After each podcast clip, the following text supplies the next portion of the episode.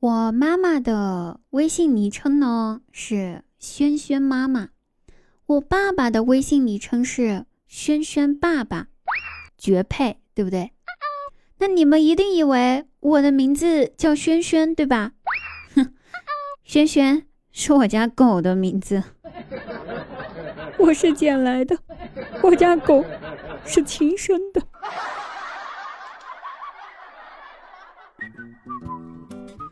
大家好，我是那个捡来的滴答呀。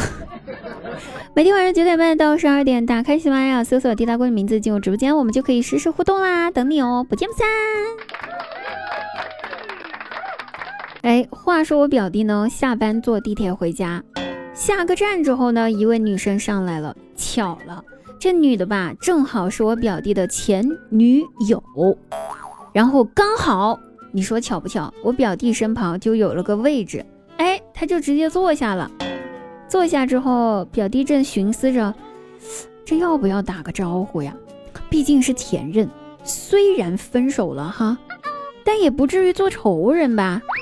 哎，正准备要开口打招呼呢，哎，那个姑娘轻轻的拿起了我表弟的手，慢慢的放在了自己的肚子上，然后对表弟说。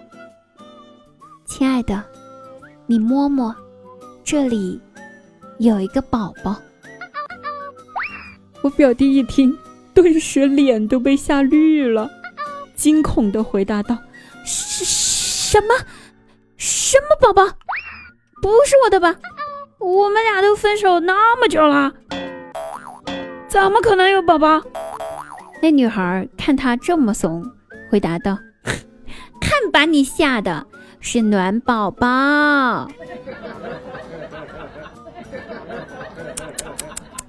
看看得罪谁，千万别得罪前女友啊！亲爱的朋友们，你看就这事儿能把个心脏病都给吓出来。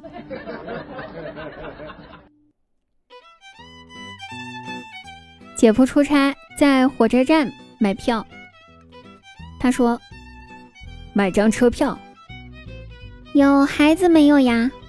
有一个。多大年纪了呀？六岁了。身高超过一米二了吗？好像没有吧。不要好像，赶紧的把孩子叫过来量一下身高。哦，孩子在家没带出来。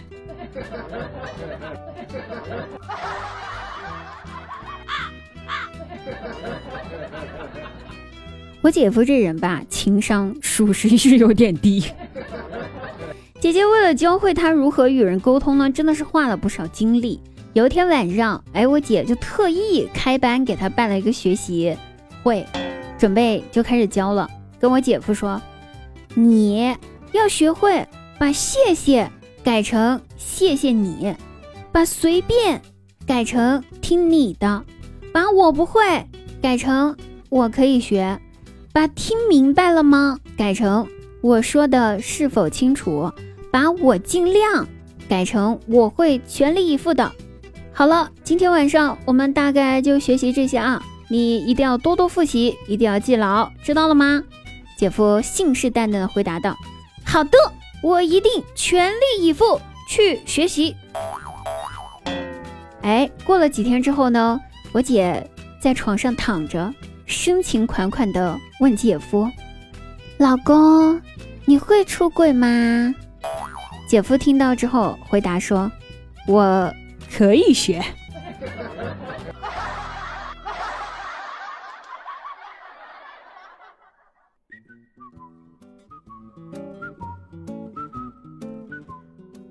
今天呀，我 路过了一户人家，那户人家呢？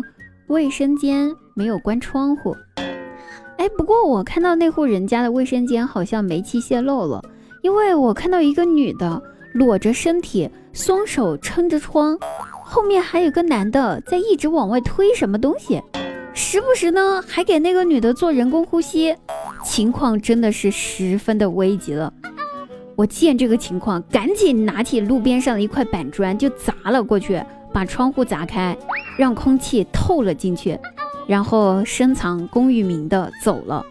那个男的为了感谢我，连裤子都不穿，一直在背后追着我，问我的名字。我赶紧跑呀，跑呀，跑呀，跑呀！我不能让人家知道啊！雷锋做好事是不留名的。还好我最后以我的这个、这个、这个、这个飞机一般的速度跑回了家。